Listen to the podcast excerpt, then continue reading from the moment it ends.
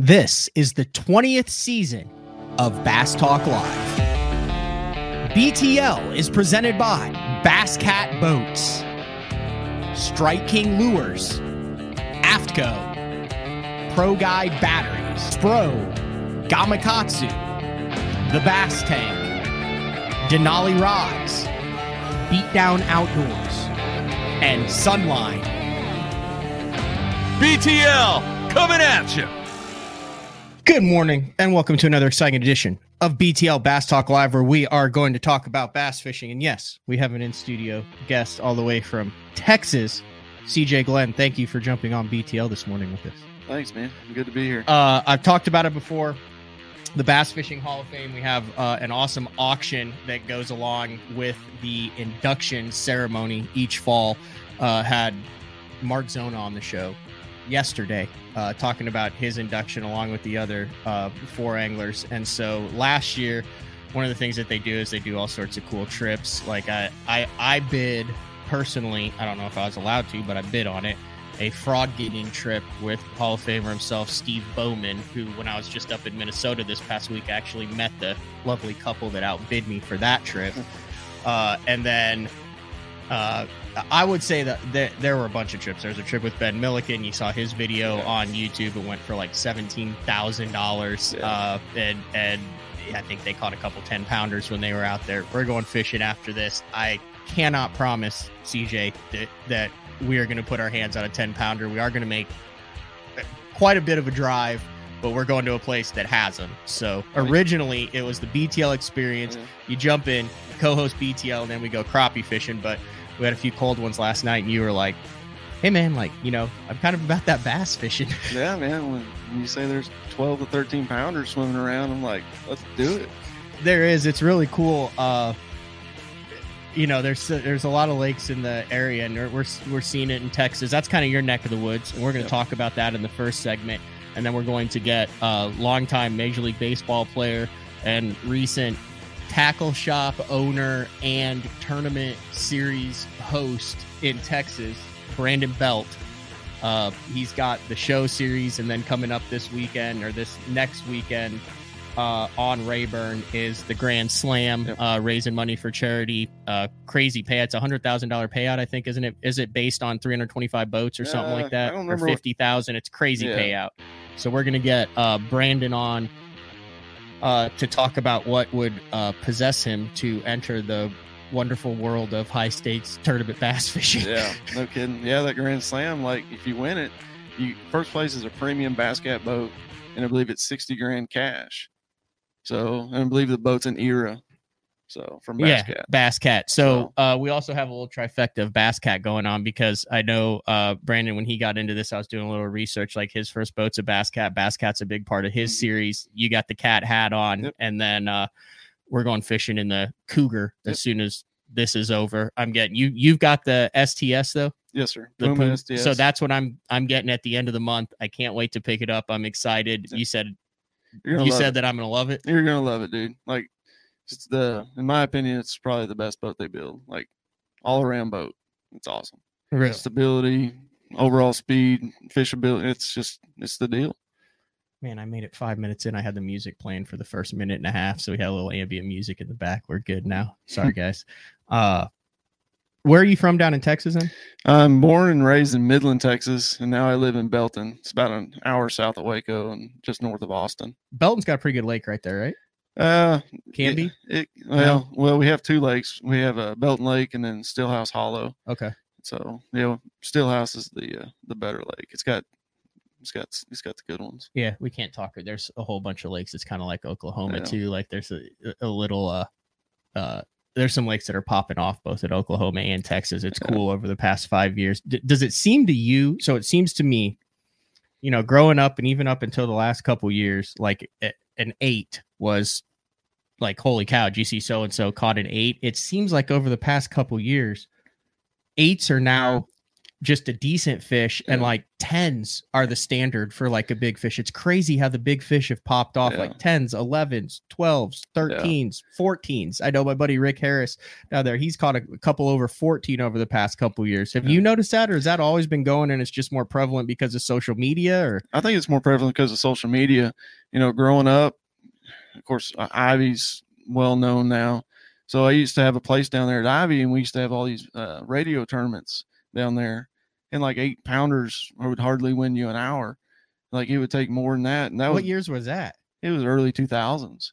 Oh, so Ivie's been good for a while. Ivie's been good forever, dude. Really? Like when they first impounded it, it. So I was told, like when the lake first started filling up, when Berkeley came out with the hundred pack worms and stuff like that, majority of that was because of Ivie, supposedly, because you would catch so many fish. And they was the like one of the first, like Lake Fork was their.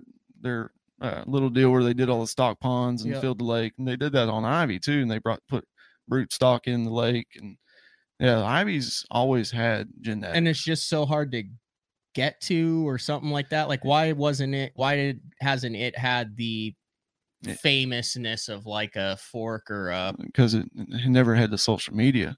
Like if you ever go down there and you go to Elm Creek and you look at all the pictures of all the fish, like two thousand or, you know, two thousand nine, two thousand eight, two, they went through the same cycle. I mean, they were catching share lunkers like crazy. And then the lake got low, like kind of the same cycle we're going in now, kind of like a Falcon. When the lake goes low, this kind of fishing kind of gets bad.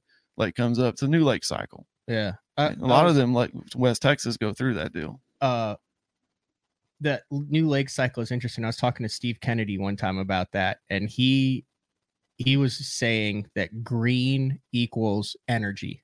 Yes. So when the lake goes down and all of the green stuff grows up, the little trees and bushes mm-hmm. and all that, that a lake's health depends on how much energy and how much yeah. nutrients are put into that lake. So when it goes down, the fishing sucks, the green mm-hmm. grows back, and then when it floods and the bass have those genetics, yeah. there's so much more nutrients and energy in that lake because of all that greenery that it's the cycle of life just takes off. Yeah. And if you've had, uh, if you basically had, had high water, then low water for a couple years, and then it comes back up, you have a couple good spawn cycles, those smaller fish, so you have a good population, mm-hmm. the green gets covered, there's tons of energy, the bait fish flourish, the bass flourish, they're protected because you've got a lot of timber in a hard to reach area in the country, and it just explodes. Yeah. And it's a great recipe to no, catch the biggest bass of your absolutely life. And a lot of, you know, a lot of the lakes, you know, like Ivie back in the day used to have deep hydrilla, used to have hydrilla all the way up to like twenty, twenty-five. Is there any grass in it now?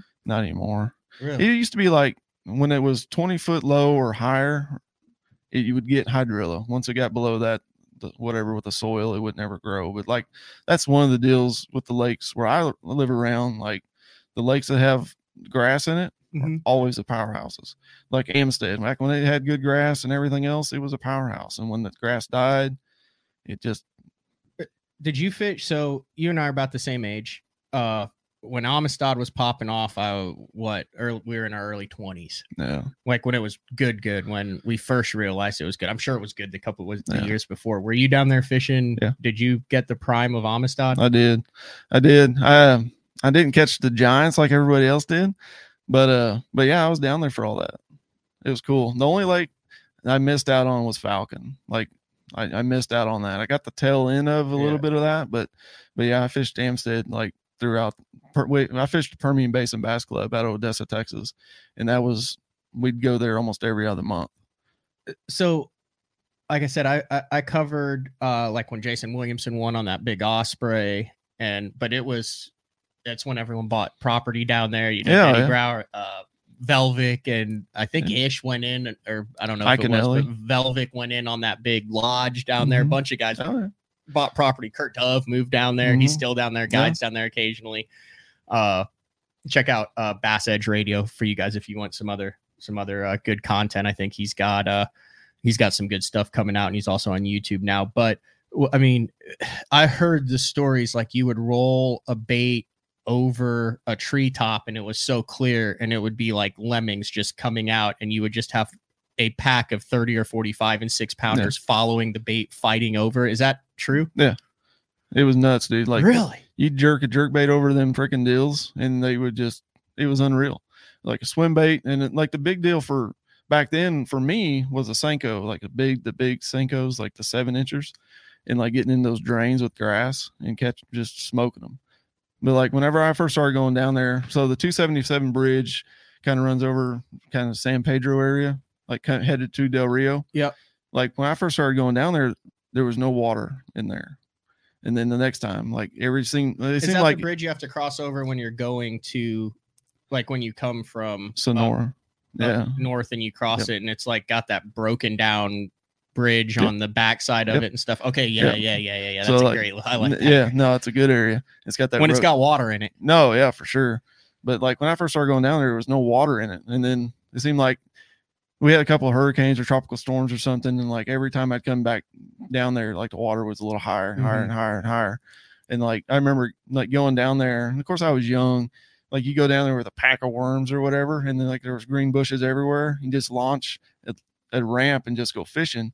You go through a pack of worms by lunch, like, and then you like so like all the tackle shops down there, like the Senko was a deal, but all the tackle shops started pouring their own worms and everything else just to keep up with demand. Mm-hmm. So no, it was a, it was an incredible time. And then like when the Vixen first came out, so the fisherman headquarters at Chevron Station at the Y, they had a, a tackle shop, and they started carrying the Vixens.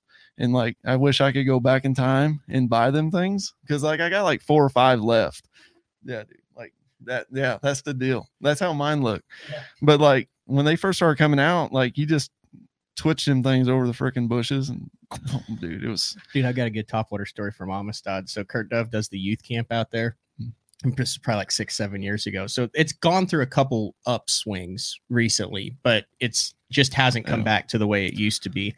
Uh, but you catch a hundred fish a day, and yeah. you know, you're lucky to catch a three or four pounder. It just kind of depends on the year, it seems. I know Denny's down there; he still catches giants every yeah. now and then. Well, he's but, Denny Brower. Yeah, he's Denny Brower. So, uh. And so they do a tournament for scholarships. Yeah. And uh, I had at the end, they kind of decide where they want to go and stuff. So both of the kids wanted to throw whopper ploppers. And uh, we ended up in that in that area where you're talking about. But they were on like a point that had some of those little stick ups, and a uh, a wolf pack of like three to four pounders came through. And it was like the only one we'd seen all week. And so he casts his plopper out, and uh, it hits the water, and one goes, and he's like, oh my gosh, I got it. And it comes up and jumps, and then it goes down, and another four pounder grabs it. It's a three fish limit for these kids. So he wow. reels it in, and he nets like a three and three quarter and a four pounder all at once, laid in the bottom of the boat on the same cast. Freaking out. I got it on video. Like I sent it to his mom and posted it on social media and stuff. And then like the very next cast, he catches another three. The kid in the back of the boat catches a three. For like seven casts, we caught, or they caught, I wasn't fishing, eight fish. They finished first and second in it. And then we didn't get a bite the rest of the day. Wow. It was just like yeah. a singular wolf, singular wolf pack of those three or fours. And like, I vividly remember that to this day. Yeah. No, that's, I love Amistad. That's still his my name was Hayes Marshbanks. I even remember his name. Now his little brother goes to the camp cruise. Oh, but dang. No, I love Amistad. That's still my favorite lake. Anytime, anytime I ever get to go down there, man, it just brings back a lot of special memories. Yeah. It's what the, What are your thoughts? I mean, you're a Texas local and all this. You kind of know. What are your thoughts on all the social media and all the videos and all the guys who are who are targeting the giants now out out in Texas? That's kind of like a new. like a new era of yeah. bass fishing, guys yeah. paying thousands of dollars no. to go out for days and you know, basically like trophy hunting. Yeah. I think it's awesome. I think it's cool. You know, um, I actually, so I work for a company, and, um, and it's an oil industry, but like my client, you know, the company we take care of, like they all like to fish. So Rick Harris, he works Hammer Guide Service or whatever. Yeah, Hill Country Hammers. Yeah. So like, I've reached out to them. I want to try to take them down to Ivie or one, you know, they have the chase the bite deal. Yeah. So like, I want to take some customers down there and go do that, you know, and it's, it's all about the experience, right? Yep. My deal with all that is the anglers. I wish they would learn to take care of the fish better. As learn far as like handling them. Yes. Or, yeah. Fizzing the fish, taking care of them. You catch them out of deep, you know, using forward facing, you catch them out of deep water. and you see these guys with the fish, and you ride them around in a live well all day to take a glory pick, and they're just laying up on the side. That's a great point that's not talked about much. Like no, the, the musky anglers, they have it down. They've yeah. got the giant nets. They measure them in the water. They have the yeah. cradles for them. They never yeah. are out of the water. I mean, yeah, you're dealing with yeah. a with a, I mean, a freak show. No, twelve yeah. to fourteen pounder. It's that's a, a that's a great point. It's a special fish, and the guys that are doing this stuff, you know, you you know they're not fizzing them. Mm-hmm. Because you they show them in the live well and they're just laid up on their side, and they're and you you see their post, and people bring it up every so often in their post, and they're like, oh, I'm just gonna let the professionals take care of it. But you're turning the fish loose in the lake that can't get upright in the live well. How do you expect them to get back down to twenty, thirty foot? Yeah, you got to take care of the fish, because if you don't do that, and you take all the you take the genetics out of that lake, you don't I mean that's just gonna die. Yeah, it is amazing so. what uh, Texas Parks and Wildlife have done with some of those fisheries uh, yeah. down there. I don't know. I'm sure there's all sorts of politics, just like there is with the G R D A up in Oklahoma here. But yeah, from sure. afar, looking at it, it's uh, it's impressive how many double digits it Texas pumps out. It yeah. feels like Texas has made a resurgence no, yeah, as of sure. late over the past like five years. Yeah, I think. Yeah, I think a lot of that. I mean. You know, the water came up in a lot of lakes and kind of got that new lake effect that we mm-hmm. talked about. And then a lot of lakes in East Texas are starting to get grass again. So I think that's a big deal. Like Toledo. Like you're a to- big fan of grass. Yeah, I love grass. You were asking where we're going today. You're like, you got any lakes around here that have, have grass in it? And yeah. I'm like, yeah, we're kind of in Oklahoma, dude. Yeah. Like, you're, yeah. you're few and far between. That's a lifeblood, dude. Like, you yeah. can tell. Like, when Toledo didn't have any grass, it kind of went off the radar. Yeah. Now that's got grass again. It's back on the radar. It was what, six, seven years ago that there wasn't a stitch of grass. Yeah. They sprayed it, and then they they said it flooded and ripped it all out, but they sprayed it. They sprayed everything. They I had heard rumors they were supposed to spray one section, and then whoever did it just came in and just like nuked the entire thing, and everybody yeah. was like, "What the hell? Like you weren't yeah. supposed to nuke the whole thing." And they well, were like, "Oh, sorry, yeah. too late now." There was videos. It was like there was videos out there of these guys in airboats like spraying trees. Like they just.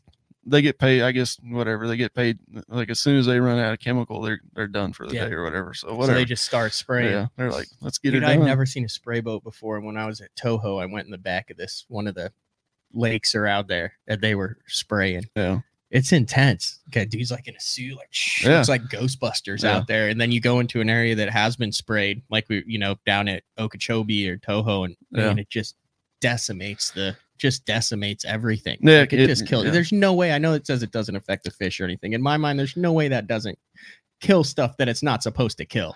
Yeah, well, uh, if you ever want a good talk about something like that, you need to reach out to Terry Odom out of Texas. Because like the Oldham jig? Yeah. You need to talk to Terry about that, because he tried to fight that a long time ago back in the day. And um, so... like the dude who made the famous jig with the giant yeah. weed guard and the hook yeah. that everybody's when they went down to Texas back in the day. And mm-hmm. now, like, you always stop and you get your Oldham jigs and yeah. you look at it and you're like, dude, this thing could catch a shark. Yeah. Terrio. Yeah. Yeah. Those things are awesome. Yeah. No, I mean, that's why I still throw a spinnerbaits, though. One ounce of Oldham spinnerbaits and stuff. Yeah. I mean, yeah, they're the deal. Like, they're awesome. But no, he, uh, he put up a good fight back in the nineties and, you know, two thousands mm-hmm. around that time. And, um, yeah, the things he told me is like they put a coating, like when they spray it, they spray it back in the creeks, so they keep the fish kill population down. Is what it kind of came down to. But then it flows down the creeks and the rivers, and then it. He said it actually puts a coating on the bottom, and it prevents grass from growing for however many years. Is how it's supposed to work. Huh. That can't be healthy.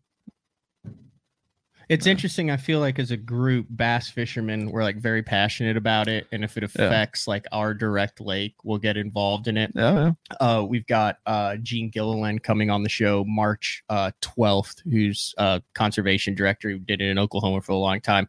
Bass Fishing Hall of Fame member, uh, now works uh, full time with B A S S on that type of stuff. Uh, so, you know, he's. he's very uh proactive when it comes to trying to get involved, and he said it's so hard to get people to get excited about conservation, to get excited yeah. about stuff, especially when it indirectly impacts you, uh you know, like Scott down at Okeechobee yeah. and what's going on down there. Um it's easy to just not think about it, but it's hard because this is our resource. This is what we love to do. Yeah. If it's gone, it's gone. So it's yeah. it's hard. I, I don't think we figured out a way to really kind of uh energize yeah. the bass fishing community as a whole. Like if we were about conservation as uh as enthusiastic as we debate forward-facing sonar technology, yeah. like our lakes would be in such better shape. Well, the thing about that, Matt, is bass fishermen as a whole, we ain't got no money like yeah. to fight. And like the, a lot of lakes in Texas that they've put grass carp or killed the grass and things like that, they have multi-million dollar homes on these things, movie stars and mm-hmm. everything else. A boat dock will cost two million dollars and they have the money to lobby and go forth with what they want, want to do. And when it comes down to it, us bass fishermen as a small group, the guys that want to do this, we ain't got the money to fight it. Uh, Your tournament angler too. Oh, yeah. Uh, just had a good tournament on Conroe. Conroe, top fifteen finish there in uh, the Brandon Belt, the show stop number two at the end of February. Mm-hmm. Uh, tournament scene in Texas to me is one of the top three state. I don't think think I know it is. I would I would say the four biggest states for team tournaments would yeah. would be, uh, and in no particular order, Texas, Oklahoma, Alabama, and Florida. Um, and you can throw in the West Coast. Uh, not so much team tournaments, but they do like the triple A stuff out there with with the B A M tournament that just started and what Billy does uh, with One Bass and stuff. But Texas is known for high money team tournaments. Yeah. Uh, the Triple T, Bass Champs, and now this Brandon Belt series yeah. uh, that kicked off last year. How long have you been fishing that type of stuff, and it, what would you say the health of team tournaments? I know I talked to Castledine about this sometimes, but the yeah. te- health of team tournaments in Texas is right now. I've been fishing team tournaments, you know, Bass Champs majority in Texas Team Trail for shoot probably two thousand ten ish somewhere oh, in there. So yeah, you've been around a minute. Yeah, I mean, I don't get to fish them a lot. You know, working in the oil field, three weeks on, three weeks off, I miss a lot of stuff. And but I fish as many as I can, and the majority of it's in East Texas. Um, but no, I've been fishing a bunch. I think the health of it's, I think it's starting to get really good. I mean, this Brandon Belt deal, I think it's challenging everybody else to step up a little bit. Just as far as payouts, payout. and the schedule? Or? Payout and schedule, probably. Okay. Um, you know, I think, you know, Bass Champs, you know, uh, Skeeter bumped up their contingency through there, and then they adjusted their payouts just a little bit. Um, and, you know, Brandon Belt, I think it's just, uh, it's, it's a high dollar, you know, entry fee, you know, I mean, twelve hundred bucks. And if you signed it, so they had ran a promo kind of deal. Like if you signed up for all of them, you sign up, you know, things dropped the price down to like thousand bucks for mm-hmm. all the, you know, tournaments, and you split it. And then they have an optional uh, side pot money, two hundred bucks a team, and side pots. I mean, everybody awesome. gets in that, don't they? No. You'd be Not so, everybody gets in the no, side dude, pot. Like, how would you? Why would you spend a twelve hundred dollars, spend all that time, practice, go fish, yeah. and then be like, "Ah, no, I'm not. I'm good for the side pot." Yeah, dude. Like, and it's crazy. Like, I just don't get it. Like, it's just it's a hundred bucks per angler, you know. But and it's all free money. It's a hundred percent payback. So, but no, I mean, the tournament scene's good, man. You know, it's um, there's a lot of you know jackpots every weekend. It's you know Rayburn from like January. Shoot until probably first of summer, it's going to be there's multiple tournaments a, a weekend, you know, and Toledo is probably going to be the same, and you know back home media bass and just jackpot tournaments going on everywhere, dude. So I think on the smaller scale, I think there's too many of them, but you know it is what it is. Does it surprise you how well those big lakes, specifically Rayburn and Toledo, take pressure and still keep pumping out fish so consistently? Because to me, it's really impressive. Yeah. Those things are like bass factories. Like Gunnersville's the same right now. Like, dude, you go, you go to Gunnersville. Have you ever fished Gunnersville? No. You go to Gunnersville any day of the week, especially when the bite's on, and like everything is packed. Tuesday, yeah. Monday, Tuesday, Wednesday, Thursday, doesn't matter. But I mean, right now, you you could say Gunnersville is healthy as it's ever been, especially if you look at the weights it's kicking out. And the guys that I'm talking to down there, kind of the same deal with Rayburn and Toledo. Do you think they do feel the pressure? No, they feel the pressure, but it's, I mean, it kicks out the fish though. I mean, there ain't no doubt about it.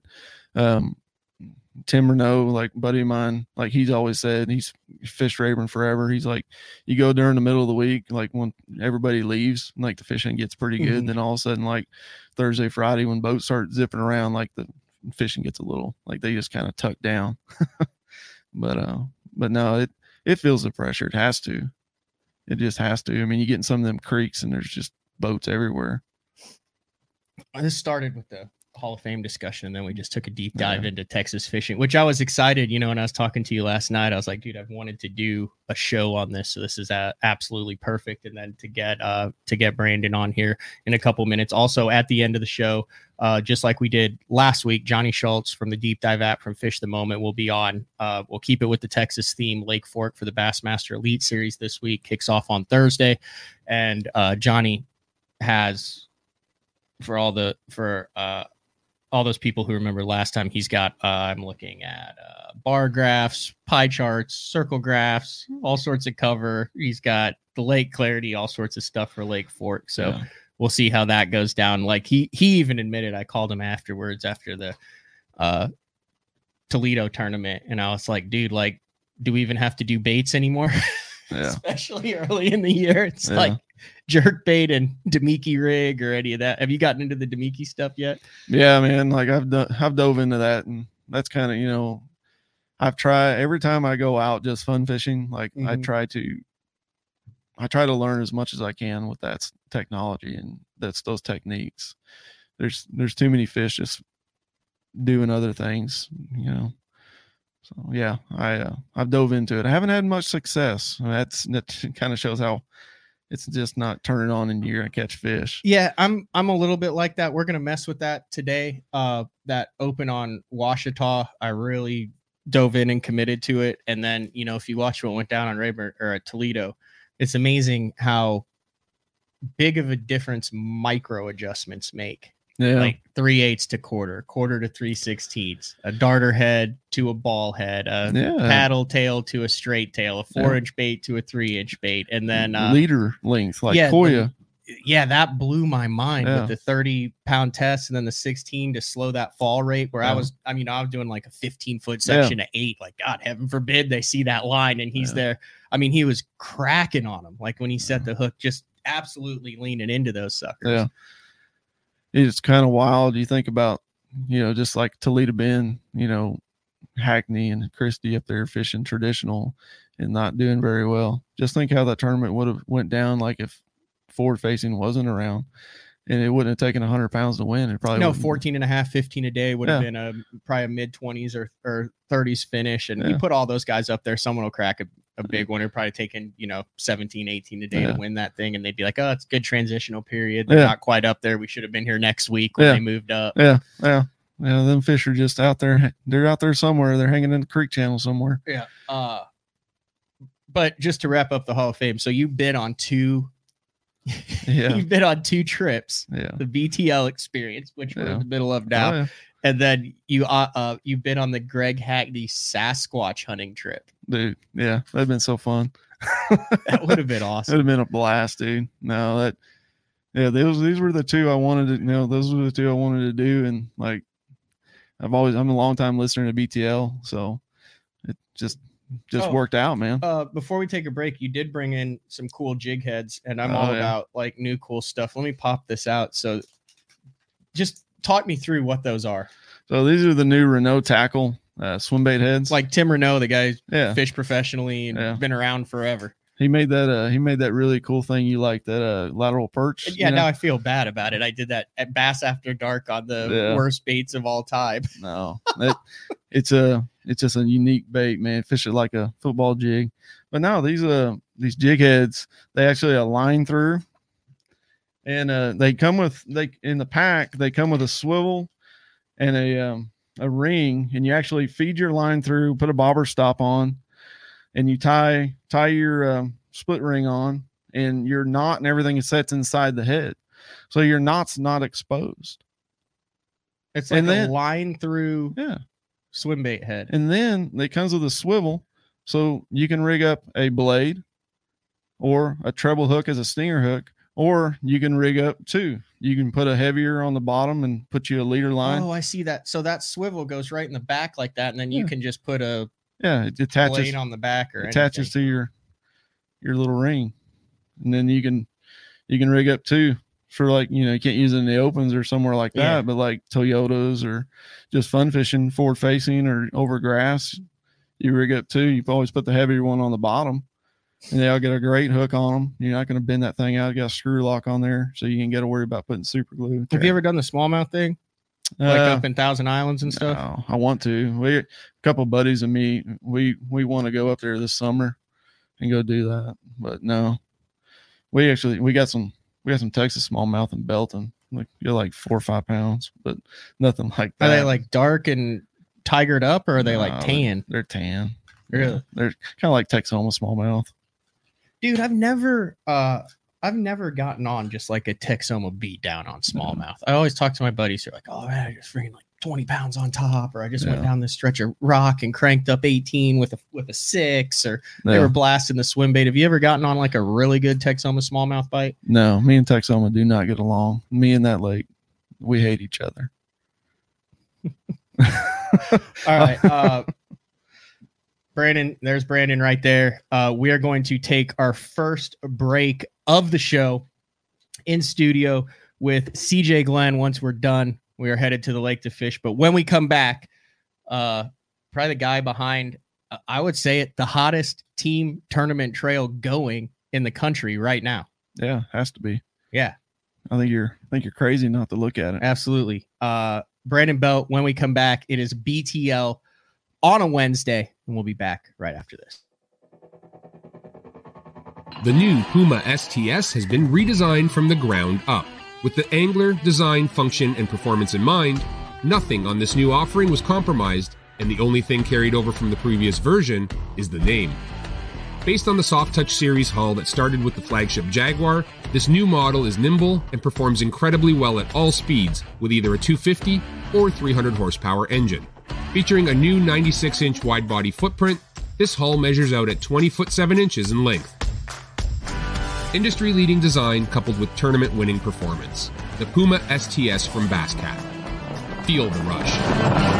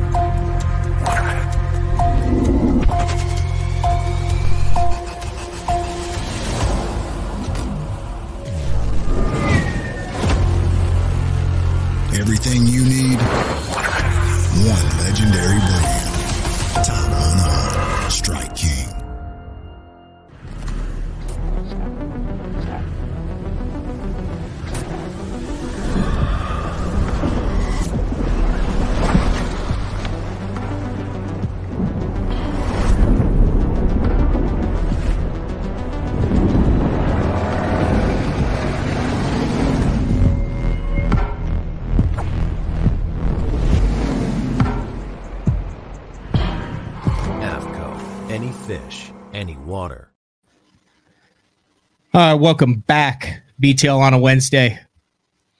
C J Glenn in the house talking all things Texas. Uh, that worked out nicely because that was a show that I have had planned uh, for a long time, and then you just happened to be like right in the middle of it.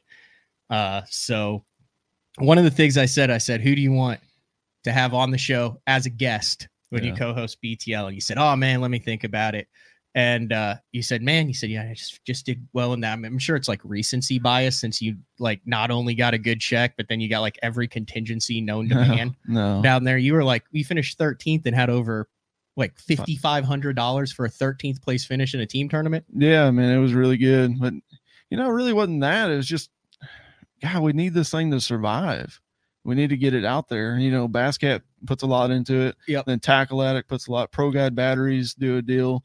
Promo on it, you know, like a Tackle Attic. If you walk across the stage and you have a Tackle Attic, and then you buy a Bass Mafia or something from Tackle Attic, it's you get freaking money for that. There you go. I mean, uh, well, crazy. Let's bring in Brandon Belt, very successful in his career, and I mean, I would like to know what would what would possess a man at this point in his life to want to get into the tackle game and the high stakes team tournament fishing game, because you know, having grown up in this, it did like it's just it's it's a very rewarding, but also a lot of headaches. So. Wow. Let's bring him in right now. Uh, Brandon, you got us? I got you. Can you hear me? Yep, I got you. Got you good. Sitting here with C J, who I think you just handed a check to last weekend uh, down at Conroe. Yeah. yeah, I think I handed them a couple checks, did really well. And uh, I, I appreciate y'all having me on. Thanks for uh, suggesting me, uh, C J. I really appreciate it. Hey, no problem, man. Yeah, it uh, it's a long time coming. So I, I know Brian uh, Robinson fairly well. And uh, we, we just went to Saint Jude a couple months ago, and he's like, dude, you got to get Brandon on. Uh, I know that it made big waves when you guys uh, took ownership of Tackle Attic down there, probably uh, the premier, one of the premier tackle shops in that. It, well, it's, I mean, C J, it is the premier tackle shop in the dude, entire Texas, isn't it? It's nuts, man. So, like, I hadn't been to Rayburn in several years, and I was down there for the belt uh, tournament in Rayburn. And I walked in and Brian was there. So, you know, I haven't seen Brian since two thousand nineteen. We roomed together during the Costas, and dude, that the whole tackle shop is just changed, and it's unreal. They have a big uh, Japanese uh, market yeah, section. The J D M stuff is impressive. The freaking swim bait selection. It's just everything. Like, it's top notch, and like, it's unreal. All right, Brandon, I- I've done a little research. I read a little bit about it. You're fair, fairly new to the game. Uh, long time major leaguer with the Giants uh and the Jays still, and what would possess you to buy a tackle shop and get in the tournament game? Talk me through that decision, because uh because dude, like, tackle shop owning, like it, I mean, was that a deal where where Brian talked you into it, or something where you just dove headfirst into this game? You know, I, honestly I think it was the other way around. uh really yeah I, I uh so I guess to start off, for for people that don't know, I really didn't grow up fishing that much. The, my my knowledge of fishing really was, you know, getting a, a worm and a bobber, or catching a cricket or something and go fishing on a pond. And uh, that wasn't too exciting to me. I didn't love it that much at the time. Uh, and then my baseball coach in high school, uh, Glenn Kimball, who is also my tournament director now, he he was trying to get me to go fishing with him on on Rayburn for so long, and I just kind of pushed it aside. Didn't really want to. Uh, didn't have any interest in it. And then COVID happened and didn't have anything else to do. So I kind of gave in one day, and he took me out on a lake, and we were throwing a frog. And I mean, ever since that first, ever since that first hit, like I've, I've literally, I'm not literally, but I've been hooked. I, I can't get enough of fishing. And uh, I really owe it all to, to him for getting me out there on the lake. And uh, it was just, uh, it was really fun for me. And it, it cost me a lot of money, because I ended up buying a lake house on Rayburn, ended up buying a bass boat, bought a pontoon, bought some jet skis. So I'm all in lake life right now. That's and awesome. uh, jumped into the the tournament scene and, and Tackle Attic. And um, I'm with Danny Cross doing cross baits as well. And okay. I've enjoyed every second of it. Do you remember your first tournament? Like, did your first tournament you jumped in, like the takeoff and that whole scenario, like did that get the the competitive juices flowing?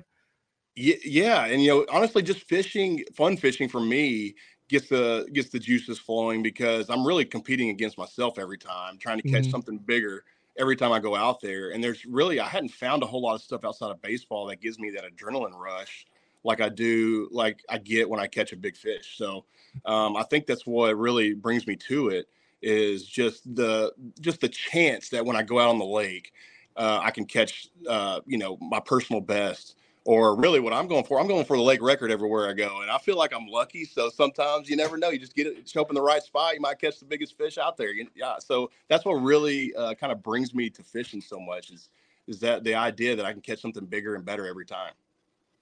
What's your P B so far? Uh, I caught an eight and a half pounder on Rayburn. That was a couple of years ago. And that's uh, strong. Honestly, I, uh, you know, I, I'm, I'm gone usually yeah. by the end of February, and I don't really get to fish at all until I get back in October. Right. So, which really hurts a little bit, because I want to throw a frog so much. That's like my favorite thing to do. And I, I, you know, I don't get to do it a whole lot when I, before I leave and when I get back. Mm-hmm. But, um, you know, I enjoy every second of it when I'm home, and I usually go with somebody, somebody that's been on the water a little bit, and uh kind of knows kind of knows where to go. But when I get there, I try to catch all their fish. I mean, I want to catch something bigger and better. I do not want to get beat. Um and you know, sometimes I sometimes I'm able to do it, but I you know I like I said, it's just a, for me it's a lot of fun fishing. Uh, a lot of team tournaments that go on in Texas. We talked about the T T uh Triple T Bass Champs, uh a lot of history behind that, guys who fish it. You come in in uh last what last year to the end of twenty twenty-two, twenty twenty-three, and same, I want to shake things up with another team series. You talk about the payout, you can go to brandon belt fishing dot com here. I'll pull it, I'll pull up the uh I'll pull up the website right now. Talk about what made you want to get into the tournament game uh in probably the most storied and competitive team tournament area in the country. Yeah, so, you know, it started out with our Grand Slam, and I think the idea for that was I just wanted to do something really cool on mm-hmm. Rayburn that nobody had done, really. Um, just wanted to do something exciting, and I kind of asked around and and just to see if it was possible, and I kind of got hooked up with the right people, and Ryan Williams over at Ross Motorsports helped me get that started. And, uh, you know, I didn't know how high I could go. You know, I didn't know, like, what would be a, a good payout, um, you know, that would get people excited. And I was like, can I do, you know, one hundred thousand dollars for first place? And they were like, yes, absolutely you can. And uh, and so that, that was kind of the start of it. And we started with the Grand Slam. And, and then people just, you know, the guys I was with were like, hey, you can turn this into a, a, a team series if you wanted to. I was like, well, yeah, of course I do. Um, but the whole, the whole idea was just to give anglers a, another option, you know, I mean, I wanted to do something different and, and give the guys who spend a lot more time and money, uh, to, to give them a chance to win more money. So, uh, you know, and I, I, I kind of noticed that right away when I got into fishing is how much time and money, uh, these more serious anglers were putting into their craft. And, uh, they got me, you know, just got me thinking like that's, that's, that's what I did as a, as a baseball player. And, uh, you know, I just wanted to give them that option if they wanted it to go make more money. And, and so far it's kind of taken off a little bit. So it's been good. But C J, I mean, you're one of those guys who had fished everything else when this came about. Pretty easy decision once you saw the payout and all that to jump in it. And then just talk a little bit about your experience fishing it uh, last year and then going into this year. Well, yeah, whenever it first came out, so the grand, so I work a three weeks on, three weeks off schedule. And the what you've had two Grand Slams so far. Yeah. So the first two I've been working for. So I've I've watched it, and I've had uh, my my partner Garrett Thomas. He's fished the first two, and just told me how great it was. And it's just, and then the first team series came up, and of course my work schedule. I'd been, I think the only one I was going to make is Palestine, and I've never been there before, and I was kind of on the edge of just jumping in on it. But the, when the schedule came out for this year, I'm like, I'm doing it. Like I got to. And uh, seeing, so last year the team numbers were down, like people weren't committing to it, and seeing Brandon and the group commit to the payouts and commit to the anglers and try, we're going to make this thing work. And I think it's really set stone with all the anglers, because we had what one forty, one forty-five at Rayburn. We had one hundred fifty boats at Conroe.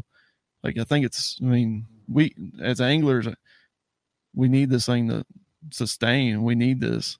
The payouts are incredible. Uh, Bass Cat Boats are behind it. Uh, Pro Guy, Tackle Attic. I mean, we got so many great people behind it, you know, supporting the anglers. And, uh, and then there's also, Brandon, correct me if I'm wrong here, but isn't there also like a philanthropic uh, angle to this, where last year you guys raised over two hundred thousand dollars for uh, Father's Heart Orphanage through just this kind of one-off Grand Slam uh, event? So not only the payout, but also kind of giving back to the community. Yeah, absolutely. And that's a, that's a big part of what I like doing. And, uh, you know, as far as the, the Father's Heart, that just kind of got thrown in our lap um, because we were working with Fishers of Men, and that's a charity mm-hmm. that they uh, used uh, with, with their, uh, with their company. So, uh, you know, I didn't know much about it at first, but once I started talking to the guys and, and learned more about the orphanage, I absolutely fell in love with it. And it was a great cause. And I think moving forward, uh, you know, I'd love to have it to where every single tournament we do, we, we're able to donate to uh, a charity or even a local charity of the area that we're in, um, especially if we move off to different regions. But, um, you know, I think that that's important to me, um, you know, and, and I guess a, a big reason that it's important to me is because, honestly, I don't know if I would be where I am if I didn't have some help along the way. Mm-hmm. And I've been very fortunate in my career, and Uh, you know, been able to make a little money, and, you know, I, I, I want to help other people get to where they want to go as well. And, uh, you know, just realizing that there's a lot of people out there that are, are worse off than, than what I have right now and what I had growing up.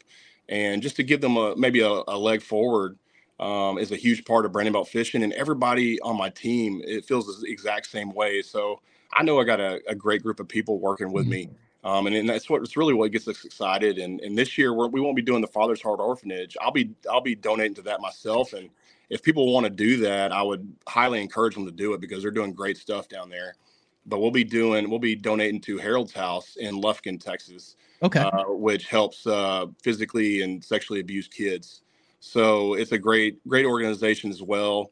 We'll be donating all of our spo- uh, sponsorship money from the Grand Slam to them, and and as we're going to try to put on a a party as well, or a gala or something to, to raise money for them in the near future.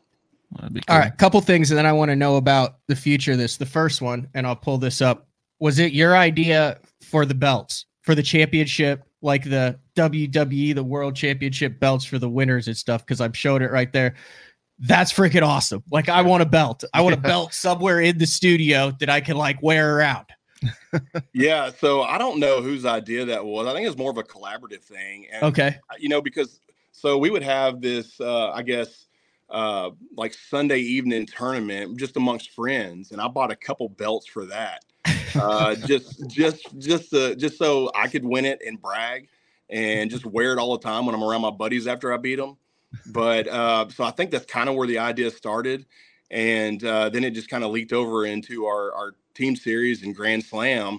And then, you know, last year we had some uh we had different belts for the regular season tournaments and the championship tournaments, and the championship tournaments were uh the tournament belt was so nice that we kind of upgraded to those for the regular season tournaments this year, and they are they are really really cool belts. I mean, they're yeah. awesome. It's, it's something that's gonna be cool to hang up in your house if you win yeah. one. You gotta get your hands on one of those, C J. Yeah, I, yeah, I seen them. I was like, dude, that's so sweet. Oh yeah, they're yeah. heavy too. I mean, they feel legit. All right. Second thing is, you mentioned something about regions, or mm-hmm. okay, what what's the? I don't I, I don't know where to go with this. I don't wait, but is there potential for expansion for this series? You kind of mentioned something where it sounded, and then there was a comment. Mike, he said Brandon needs to ex- expand this team series to Florida. Yeah, so my my philosophy or my thought process with all this is to go as big as possible. I, I just can't, like, there's nothing in my soul that'll just allow me to do something and stay put. Mm-hmm. I have to grow it as big as it'll as it'll allow me to. Um, at the same time, being mindful of, you know, you can grow too big too quick and kind of ruin yourself. So the the idea for the future is to expand as much as I can. Shoot, I'd love to have it all over the country if I could, or as much of the country as, you know, it will be allowed. And, uh, you know, I, I, that's, that hadn't changed from day one. I wanted to be as big as possible, go as far as possible. And that's what we're going to continue to do. And it's been so, uh, you know, it's been successful so far in, in Texas, and it continues to grow. And really, that's all I wanted to see this year is I wanted to see it move in the right direction. I think we had on average about eighty boats last year. In our first two tournaments, we had one hundred forty and one hundred fifty. So it's definitely moving in the right direction. I was I was hoping for one hundred, or if we got to one hundred, I was going to be pumped. You know, I was going to be, or one hundred ten, I was going to be really excited about that. And the, the, the anglers and the support has just blown me away. So it, it lets us know that we're doing something right, and uh, we're going to keep doing this until until we can't do it anymore. So you've got what uh, another good five or six years left in the major leagues, and then when that when that when that uh chapter of your life is over, is this something that you're wanting to to kind of dive into full time, kind of post uh post major league career, and really, or is this just something that's kind of a passion that you'll you'll uh you'll treat as, or is this like your game plan? No, this is definitely my game plan. This is what yeah. I'll be doing. This is what I'll be doing when I'm done with baseball. And it's really been, uh, you know, was this started out, we're doing this stuff for the anglers, and that, and I'm being completely honest in that. I'm not being, you know, mm-hmm. cliche or anything. I, that's, that's the whole reason we started it. And this is an investment for me as well. I mean, I've, I've put a lot of my own, uh, resources into this, and, uh, you know, I'm proud of it, and I want to, I want to, it's, it's, it's, it's mine now. It's ours at Brandon Belt Fishing. And I want to take care of it. And I want to continue to do this for as long as I can. So this is my baby. When I get done with baseball, uh, whenever that is, this is it. You know, this is what I'm going to be doing. Uh, also, couple partnerships that you have, uh, a lot of support from Bass Cat Boats. I, I know that's that's like the only boat that you've rolled with, isn't it? Yes, yes, and uh, you know, that kind of stems from, you know, Ross, uh, Ryan up at Ross. They're the number one Bass Cat dealer in the nation. He put me in a Bass Cat early on, and I I fell in love with it. I absolutely love it. And then I, I couldn't just stick with a two fifty. I had to move up to a four hundred. Then oh a wait, you're right. Are you running a Jag with a four hundred? I'm running a Jag with a four fifty. No, no currently. Way. There's like three of those in the world. I think. I think I've probably seen your boat that Rick Rick always had it out there at the uh, at the uh, dealers meeting and stuff. Yeah, well, Rick knows too that if he creates more power, that I'm going to buy it. So I think he does it just knowing that I'm going to go up there and buy it from him and, and have to get it. So that five hundred's been on my mind for for a couple months now. Get out of here! How uh, fast have you got the Jag with the four fifty up to?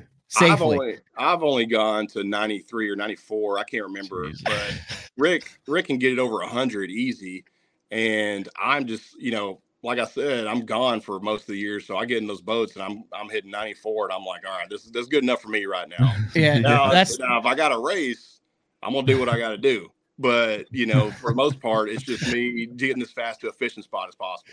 That's uh, awesome. For the tournament guys, so like with Bass and M L F, you know, you're limited to two fifty at it. But the beauty of the team terms, you see that down in Florida a lot. Those guys with like the bullets and those custom built boats, yeah, with the three hundred racing engines on it and stuff. But I, I, I would love to spend a day at a four fifty with the Jag, because I mean, yeah, you could you could literally like build an apartment in the Jaguar. It's that big with that much stuff, and then that four fifty, yeah, on it actually like moves it probably like your S T S or, oh, or yeah, my Cougar, yeah, with that much, sure, power behind it. I think so. The only bad thing would be paying for the gas at the end of the day, because that four fifty would drink, it would be gone. Oh yeah, yeah. What do you get, sure, like half a mile a gallon? Maybe it depends on who's driving it, but with me, absolutely, if I'm lucky, I'll get half a mile a gallon. But I, you know, honestly thought about moving down to an S T S, because I've been in those as well, and those are amazing boats. Yeah. And uh, just the amount of space you have on the deck, and it, I mean, it, like I said, I go fishing with buddies a lot, so we'll have we've had four people up on the front before, just no problem, uh, just slinging rods and lines everywhere. Hadn't got stuck yet, but uh, there's always a first for everything. But I, you know, so that's the S T S is a possibility for me. But then I'm like, who am I kidding? I, I want that five hundred. Yeah. Uh, all right. That Grand Slam is coming up March seventh through ninth on uh, Sam Rayburn. Still, if there are teams that want to register, can they still register? Absolutely. We're going to cap it at three hundred twenty-five boats. And the first year we had about almost three hundred thirty. So that's right around probably the most that we would have. Um, but yeah, it's still open, and it's going to be open until uh, six o'clock the night before the tournament. You can go to brandon belt fishing dot com, uh, really easy to navigate website, and check that stuff out. You got any more questions? I have one more question for him, but I'll save it for the end. What, no, what do you ahead. Got? No, I mean, I'm just appreciative of everything they're doing for the anglers in Texas, man. Like Brandon said, I mean, it, it shows. It, it's he's doing it for the anglers, and Uh, I know I'm not, I'm not a big name, but man, we are, we really appreciate what you're doing and putting into it, man. We really, really do. Well, C J, a, you're a, you're a big name in my book now. So I really appreciate it, man, for you letting me or picking me to come on here with you. I got a question for you though. I want to know, uh, how it was at, at Conroe, and cause we didn't have many complaints. I guess the only complaint was that it fished really small, and, uh, you know, the, the, the limit, the sixteen inch limit on bass. Did, did that, how did you feel like that affected you, if if any? Man, we didn't have an issue, man. It fished, it fished good. I mean, realistically, with that sixteen inch limit, if you were weighing in fourteen inch fish, you ain't, you I mean, you're nothing, right? Yeah, yeah. I mean, when when everybody's weighing in twenty pounds, and then, you know, like Castledine and Cecil have a bad day, and then they come in with what, twenty-three pounds and freaking top tenant. You gotta watch that Castledine. He's always sneaky. Uh, he's he's something else. But no, I mean. I mean, you go to a lake like that that's got them like a sixteen inch. I mean, if you're catching sixteen inchers, yeah. I mean, you're you're not you're not even nowhere clear uh, close to uh, the limit. But no, um, I think the only thing on Conroe is just the places to stay, and you know, the the ramps. I mean, but yeah, it's a great lake. I mean, it has it. I mean, I, I fell in love with the place, man. Like, I'll definitely be going back and looking for tournaments on Conroe, because I kind of I like the way it fishes and like the way it sets up. So no, I enjoyed it. It was cool. I wish uh, hopefully next year we get a tournament closer to Central Texas, you know, kind of L B J, you know, something that'd be kind of cool. All right, that's been on our mind. I'll tell you yeah. that.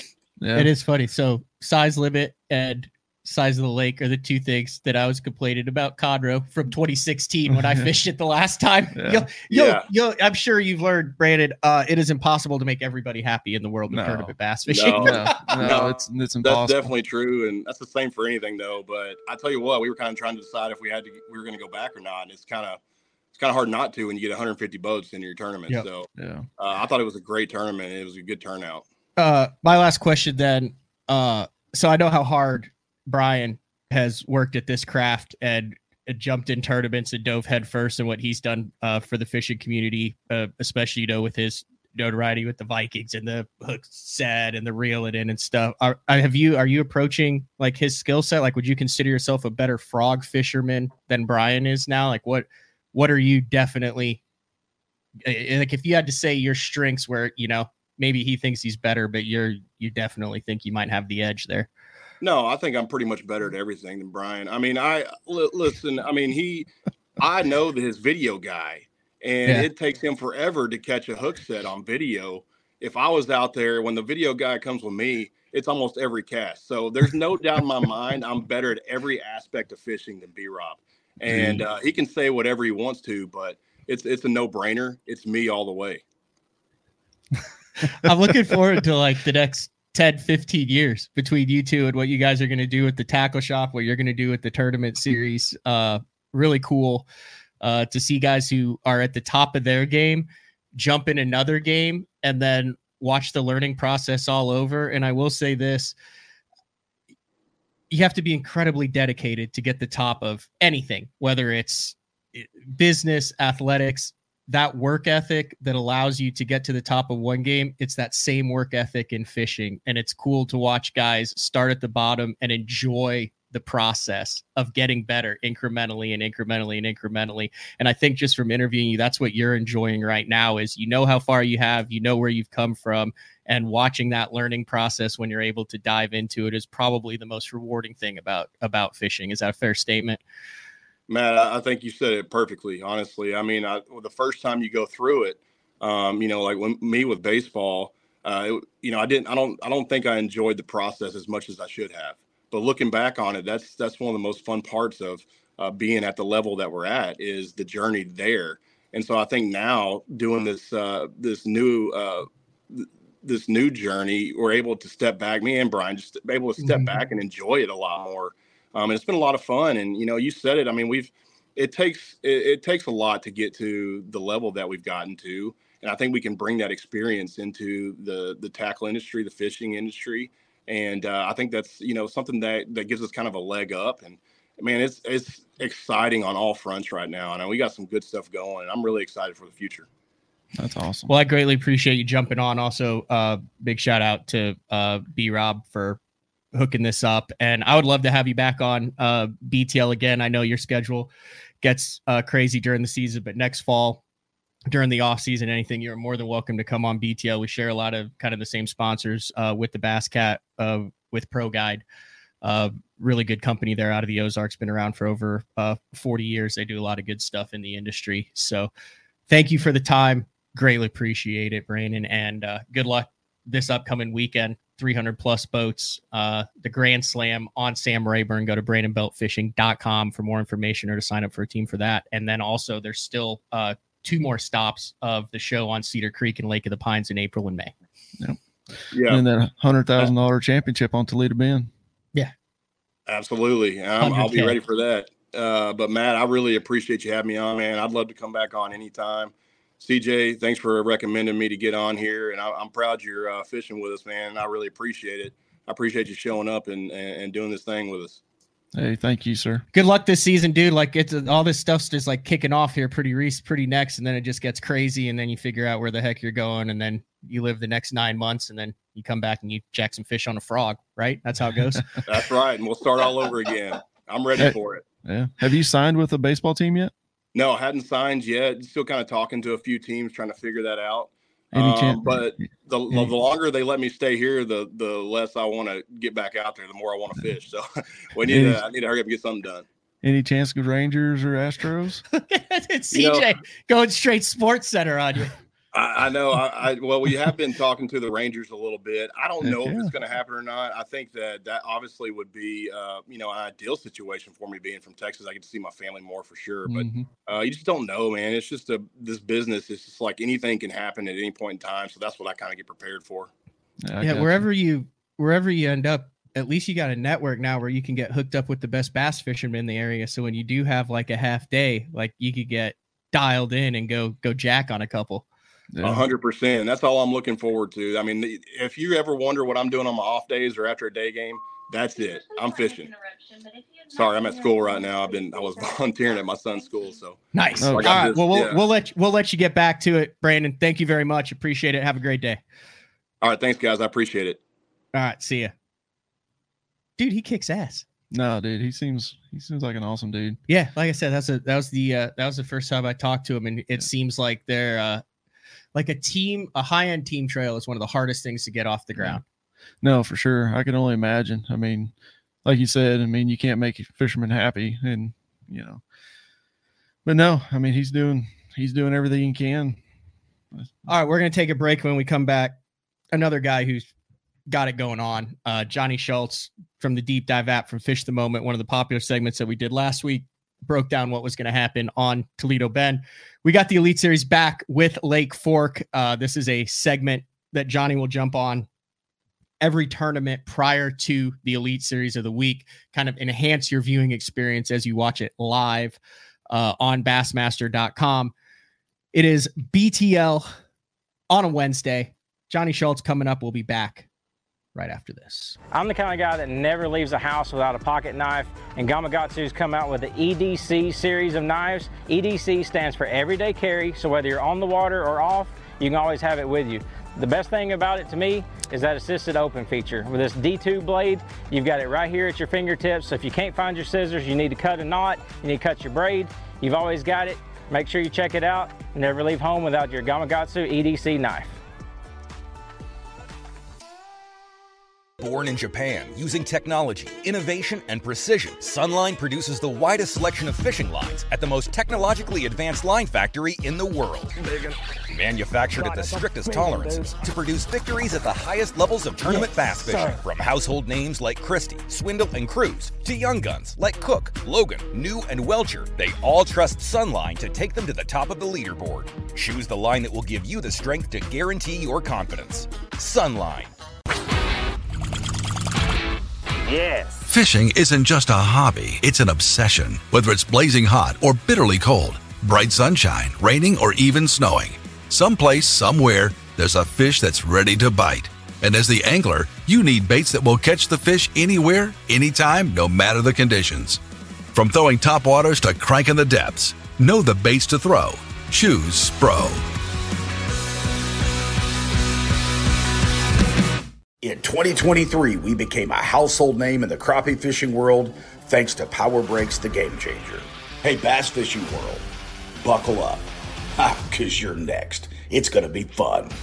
Welcome to the next evolution of our product line, Power Breaks Sidekick, designed to install right on your shallow water anchors. We are the first and only fishing brake company to offer a breakaway system. Just like with the Game Changer, the Power Breaks Sidekick has it as well. And it's not a matter of if you're going to need it, it's when.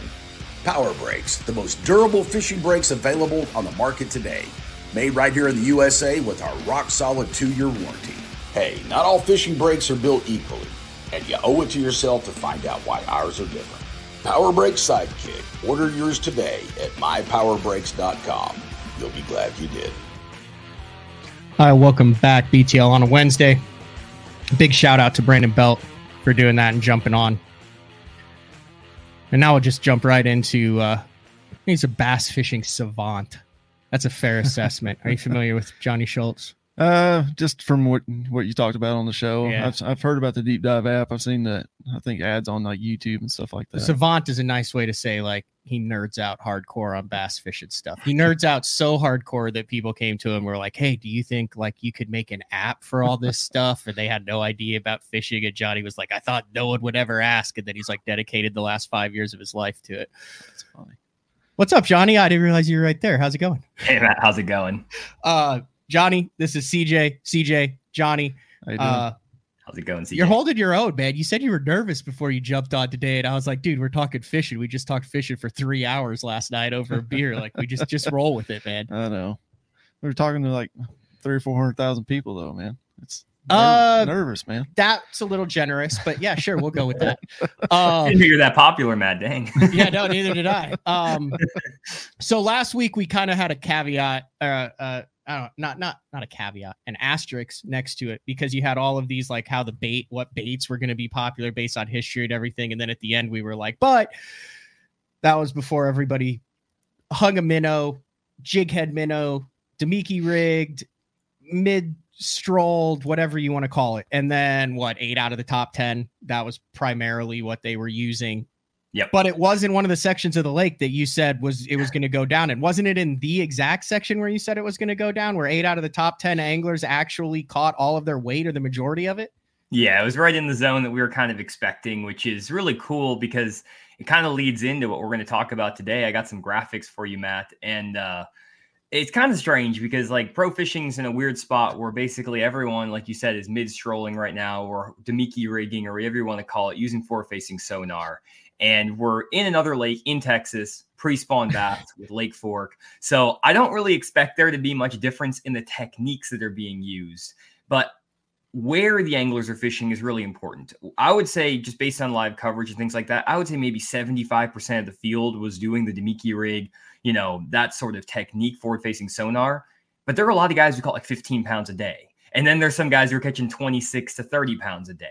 And part of that is their ability to take advantage of forward-facing sonar, their knowledge around it, but also they were just in areas with better quality fish. So I wanted to talk a little bit today about how maybe anglers could think about finding those areas with the better quality fish for that technique, because I don't really think there's a lot of importance of breaking down like, hey, what bait and technique yeah. is going to dominate? Because I think it's pretty much going to be jerkbait, mid-strolling, Damiki rig this week. Yeah, I as told well. you it was smart.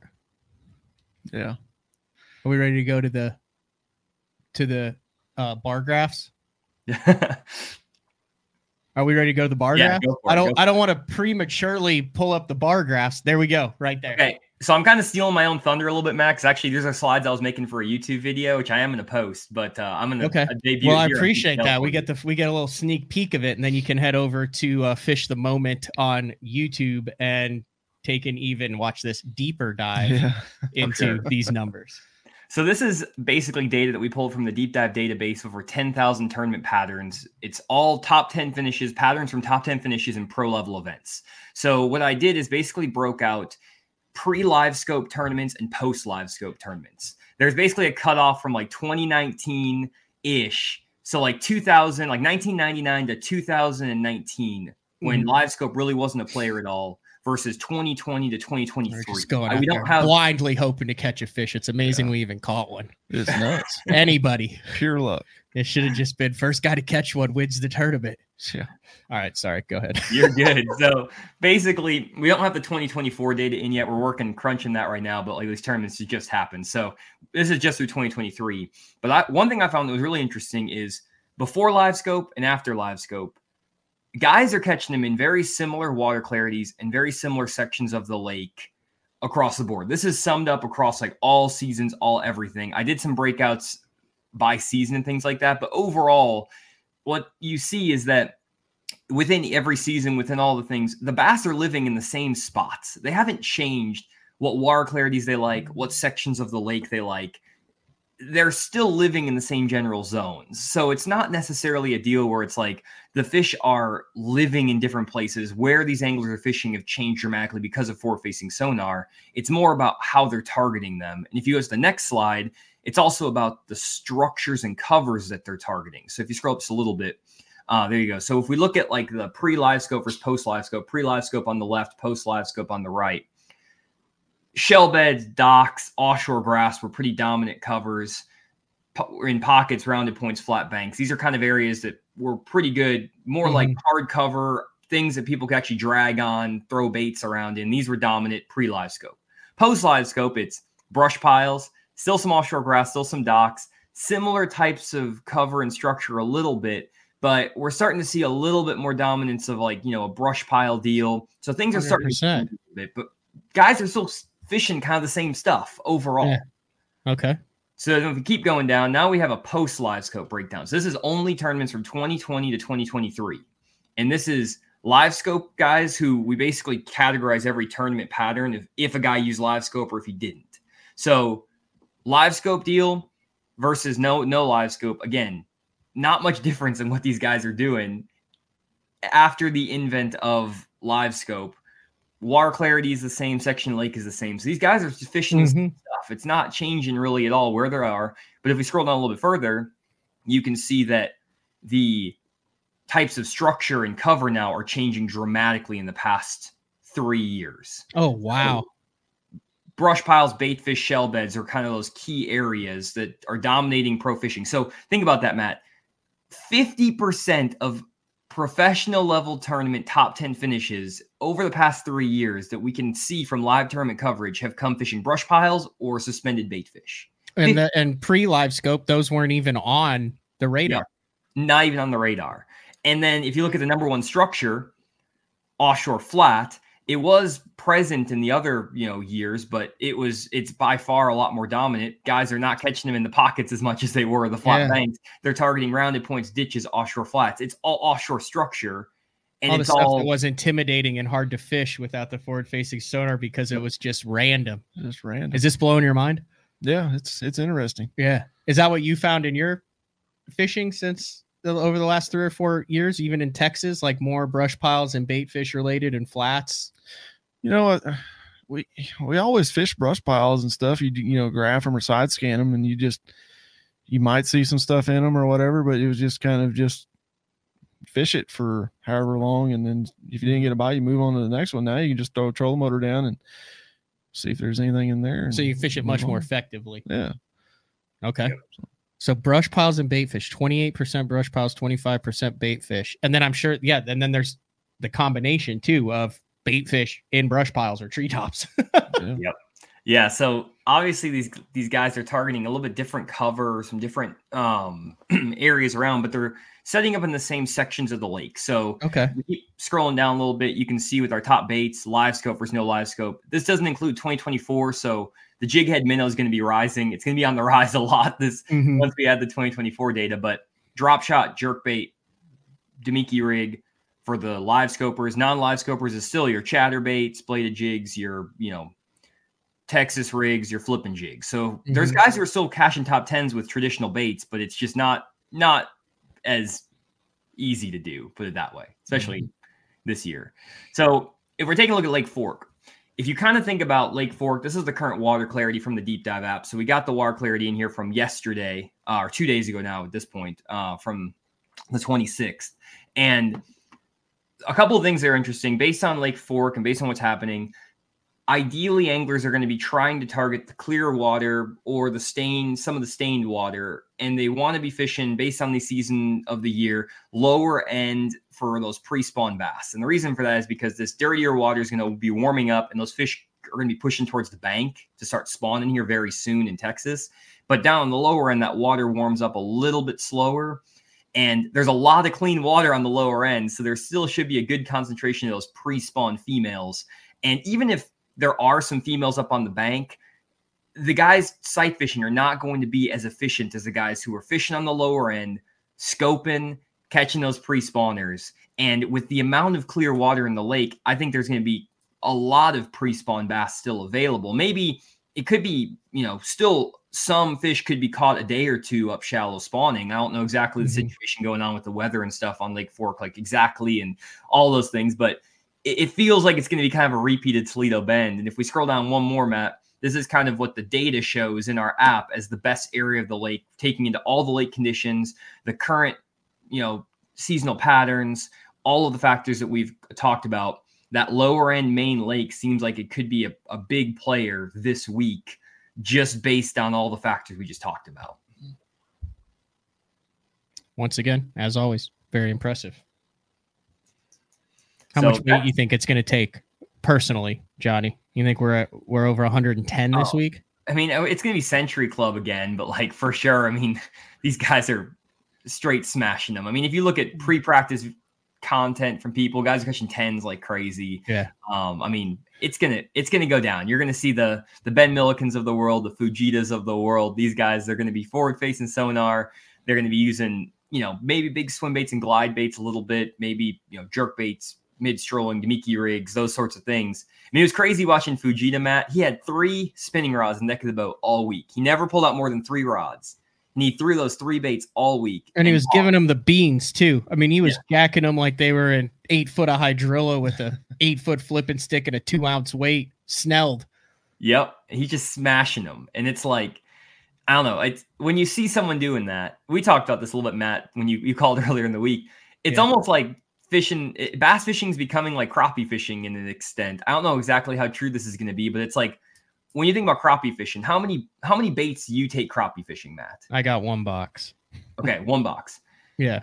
There maybe is a few more things you might need to do for bass, but it's getting to the point, and I've heard there's a couple pros on tour, especially some of the young guns who like they may only have six boxes of baits in their boat, and they got like ten rods and they're all spinning rods or a couple bait casters, because it's just mm-hmm. straight up wacky rigs, a bunch of different types of shad shaped baits and jig heads. And like and jerk it, it's becoming more like crappie fishing to an extent. I mean, with Fujita, what he did, he was literally just crappie fishing to an extent for bass for four straight days. It wasn't really, I mean, it's not exactly that. I know there's some nuance to it, but it, it's kind of similar. And you're the crappie expert, Matt. Would you kind of agree a little bit with that? Yeah. Uh, Definitely, as far as every day is different, but you, the way I target crappie is I put it on their head. And now the thing is nuance, especially with crappie. Sometimes they want a thirty-second ounce jig. Sometimes they want a big quarter-ounce hair.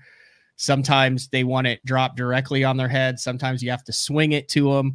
Sometimes you have to pull it up slowly to get them to come up. Sometimes you shake it, sometimes you dead stick it. And I think that's where we're seeing why some of these guys are consistently better than other guys who are doing the same thing, is because they understand the nuance. Obviously, Fujita understands the nuance. Patrick Walters understands the nuance. And you've got a bunch of other guys. This is the first time you've got a bunch of guys that are learning as they go. Yeah.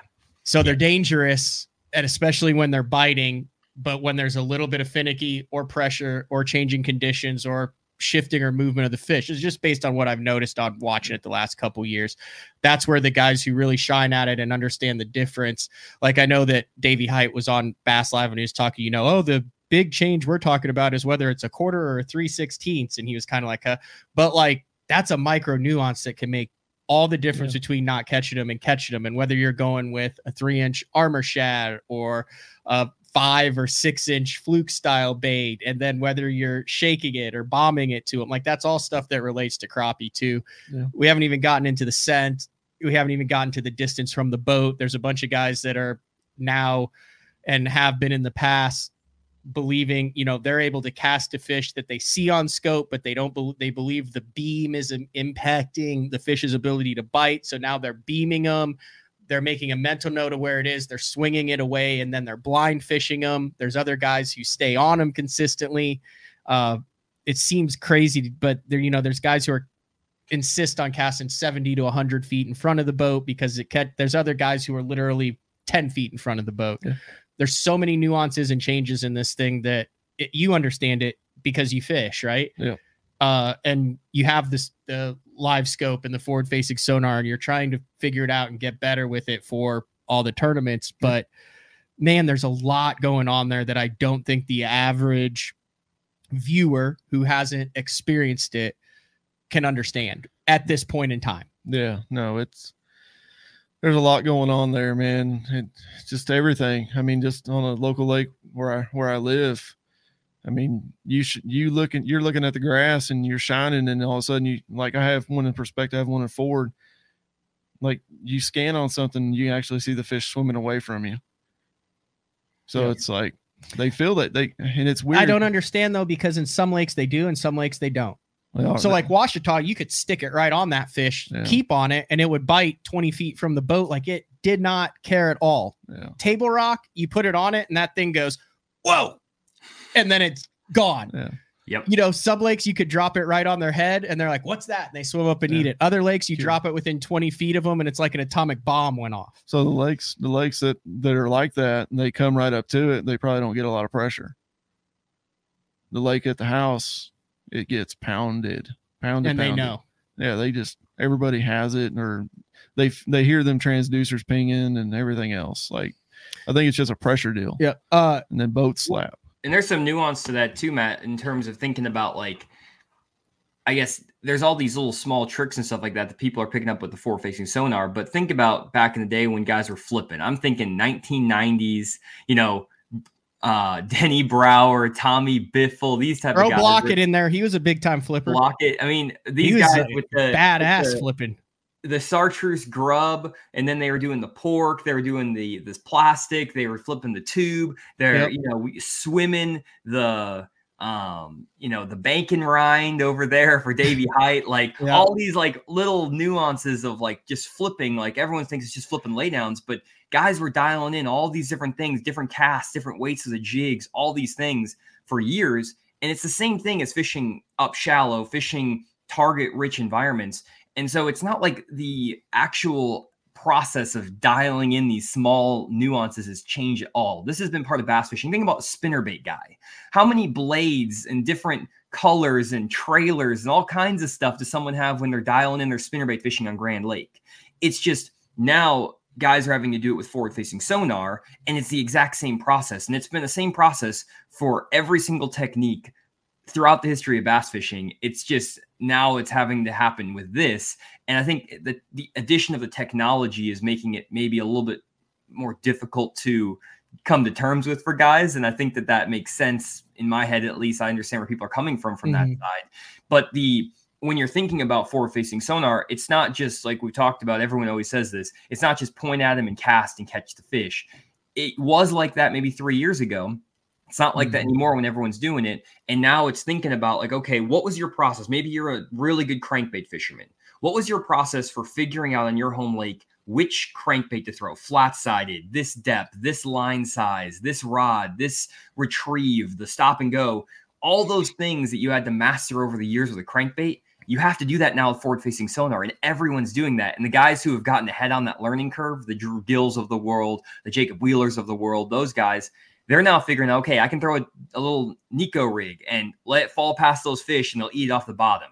I can fish a big, giant fluke over the top of some fish's heads, and they'll come up and crush it if I reel it fast. And you have, yeah, ten rods in the boat, and now instead of it being seven spinner baits with six different blade combinations and all that stuff, it's now seven Demiki rigs with different combinations, but it's the same thing. So I, I think that uh, once you kind of overcome that mental hurdle, it is just another fishing technique that you have to master, just like anything else we've ever done. Absolutely. I well agree. Stated. No, absolutely. I agree. Are the team tournament guys putting uh, scopes in the back of the boat? I haven't seen them yet. Yeah, I'm, I think yeah, I haven't seen them. Hey, nobody I know that is doing that. So I think I'm going to be the first. I promise one. You, there's guys doing it. I'm going to be the first boat around where I live with the brakes. So nice. Yeah, we get to go test out the power brakes today. Yeah, here at any time we're we're headed man. to the pond. But yeah, there's there's I promise you, there's guys that are that are double double scoping, scoping the back, scoping the front, yeah. backs on a turret, front guys fishing. It's been going on in Oklahoma for like three, four years right now. Yeah. And the nickels. I mean, so, dude, even the live scope guys with the having, who needs side imaging when you can just double live scope out the both sides of the boat? I'm not sold on that. I'm not going to lie, Johnny. I'm not sold on that yet. I, think I like side imaging. I still love I think that's imaging. All show and no go. Yeah.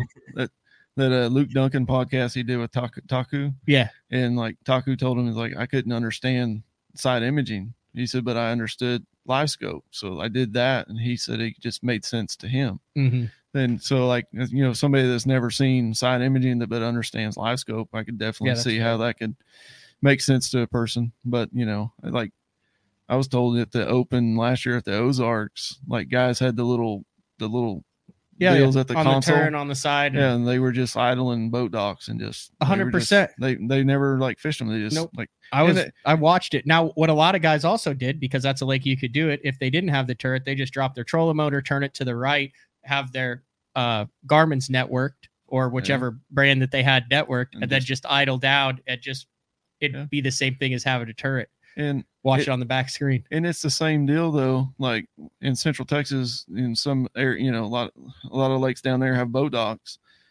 Before live imaging, a guy would do the same thing with side imaging. Yeah, and just go down the deal and mark yep. brush piles or hard spots or you know something different. And I still or, do that to this day. That's yeah, that's absolutely still a good old strategy. School. That's old school, man. It's old. The school. One thing on that too that I still think is really fascinating, especially from that data we showed earlier from the deep dive app, Matt, is that the fish are living right now, at least in the same general zones of the lake. They, the seasonal patterns, everything that we're talking about, these fish are not changing necessarily as much as maybe we think, at least in this exact moment. We are finding fish in areas that maybe are less, um, less obvious or maybe less textbook. And there are fish that are just swimming out randomly in the middle. But if you look at a lake from that big perspective, the super high level view, like where is the water clearing up on your lake? What's the major section of lake and minor section of lake that like lower end, mid lake, upper end, or like first half of the creek, back half of the creek, things like that. Those bass still have those general ideas in them. And mm-hmm. I think that within that, like within a major section or minor section of lake, the fish might be doing a little bit different things, but there's a really big difference from being in the stained water in the mid lake versus being on the clear water in the lower end of the lake. And if you're fishing the clear water on the lower end, you might be getting your butt kicked by other guys who are fishing mid-lake stained water. And when you're talking about a lake as big as Toledo Bend or or even like a Lake Fork, which isn't even that big, but there's a lot of water to cover. If you have a day of practice as a you know weekend guy, or maybe two days, three days of practice, even as a league series guy, it's hard to cover every single combination of major, minor section of lake. And the guys that have that understanding of bass movement, bass behavior, they still can excel. And then if you add into it the guys who are really dialing in the forward-facing sonar stuff and taking advantage of that new untapped technique, th- they can go even further. So I do think that there is value in just understanding lakes in general at this high level, and maybe even more so than ever, just because now when you get into a certain zone, it's so much easier to find the fish with forward-facing sonar for a lot of guys, that it's now about which zone of the lake are you in versus can you find them in the zone you're in. Does that make sense? Yep, one hundred percent. one hundred percent. You ready to go fishing? Yeah, man. You got anything else, Johnny? I think that's it for me. Uh, classic on Grand. We the next time we have you on. So I'm headed yep. to Santee Cooper this week. And then, uh, so like that eighteenth or nineteenth, that week before the classic, dude, you're going to have some really killer insights on Grand with the history that we've had there this time of year. I'm fascinated to see uh, your predictions on Grand. But like I said, uh, a lot of this uh, material that goes into these slides that Johnny's showing here is what goes into uh, the Deep Dive app. Yep. Uh, check it out on uh, Android or your Apple uh, apps. And then also over on uh, Fish the Moment on your YouTube channel, and then Bass Fishing Declassified. Yep. Is also uh what Jimmy, you, and Matt, Stefan, and Miles. Yep. Those four. So did I cover that pretty good? As yeah, that was great. And then also people can get are, a hold of you. You guys are wanting to forward facing sonar at all, and you guys want a good technique that guys maybe aren't taking advantage of, check out the hover rig from Core Tackle. That now, uh now he's pumping his his lure brand there. It's, it's the uh hover rig is definitely something em. that's have you seen any of that Core Tackle stuff? I've got them. You like them? Yeah, I mean they're, it's pretty cool. They're good. I like I like you bump you beefed up the hook on the the newer stuff. The tush. Yeah. Well, even just the hover rig in general.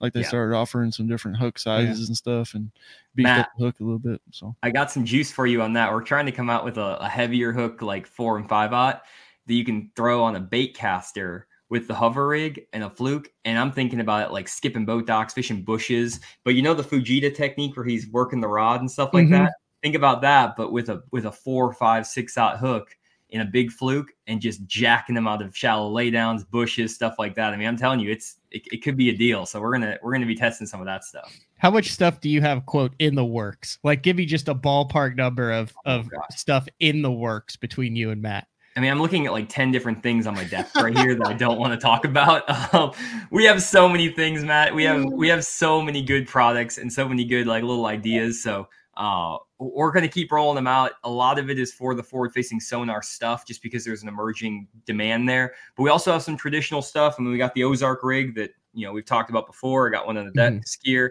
That's just a good standard flipping rig, fishing down the bank, stuff like that. So we got other stuff too. Uh, but yeah, we got some juice, Matt, uh, that is coming out pretty soon. All right. That'll work. Thanks, Johnny. That was, yeah. that was freaking cool stuff. Good deal. Thanks for having me on, Matt. All right. Later. See ya. All right. That was Johnny Schultz. A lot going on in that mind. Yeah. Sounds like it. It is. Yeah. You got to check it out. It's pretty cool. What he, uh, what kind of the, what he's built yeah. over there with, with deep dive and with fish the moment. So, and yeah. it's, it's all like accurate because it's all based on observed and stuff. Like I'll be like, eh, you can't really predict this stuff. And then that's how it'll happen. Yeah. No, I think the coolest deal, like I've watched the Toledo one that's like showing the water clarity on yeah. the lakes. It's like, that's awesome. Yeah. It's like, that's pretty sweet. No, it's handy. Uh, all right. I think we're good. A big shout out to Johnny. Big shout out to Brandon Belt. Uh, big shout out to you for supporting the Bass Fishing Hall of Fame, yep. for making the drive down here. Uh, also, the sponsors for it. You got a, you did get your Aftco pack, right? Yes, sir. Aftco pack, uh, Sunline, Denali Rods, seven foot, six inch extra heavy flipping stick. I figured just after chatting with you that that might be kind of in your wheelhouse. Yeah, no, that definitely can put it to work for sure. So, and I definitely uh, use that Sunline. That's the, That's the deal. Shooter twenty and twenty-five. Yes, sir. That's six sixty of twenty-five. I can get, I can make one last it all, all last all year. No, dude. Like, just because the diameter of it. Yeah. And I guess I don't use it that much. Yeah. Well, it's just like I was telling you last night, like me working rotation. Like I've used other brands of line before, and then you come back and then the whole, you'd have to respool. Just, I've had Sunline on for months, months, and it's still good. Just squirt it with some freaking line conditioner and roll on. So let's go try to catch a ten. Uh, you said thirteen, dude. No. They got the Sri Lanka program here or what? No. What are we going to do if we catch one? We just take a picture and... I think we'll just cross that bridge when we get there. Well, just let's just start with one. Let's just start with one fish and see uh, what happens. Let's go fishing, man. That works. Fun. We were headed fishing. Uh, shout out to the Bass Fishing Hall of Fame. Also, uh, bass fishing hof dot com. And the five new inductees. If you didn't get a chance to listen to Mark Zona yesterday, go back and listen to that. Good show today. Tomorrow, the return of the man, Frank Scalish, Uncle Frank, day four on Uncle Frank. We're going fishing. That's all we got. See ya.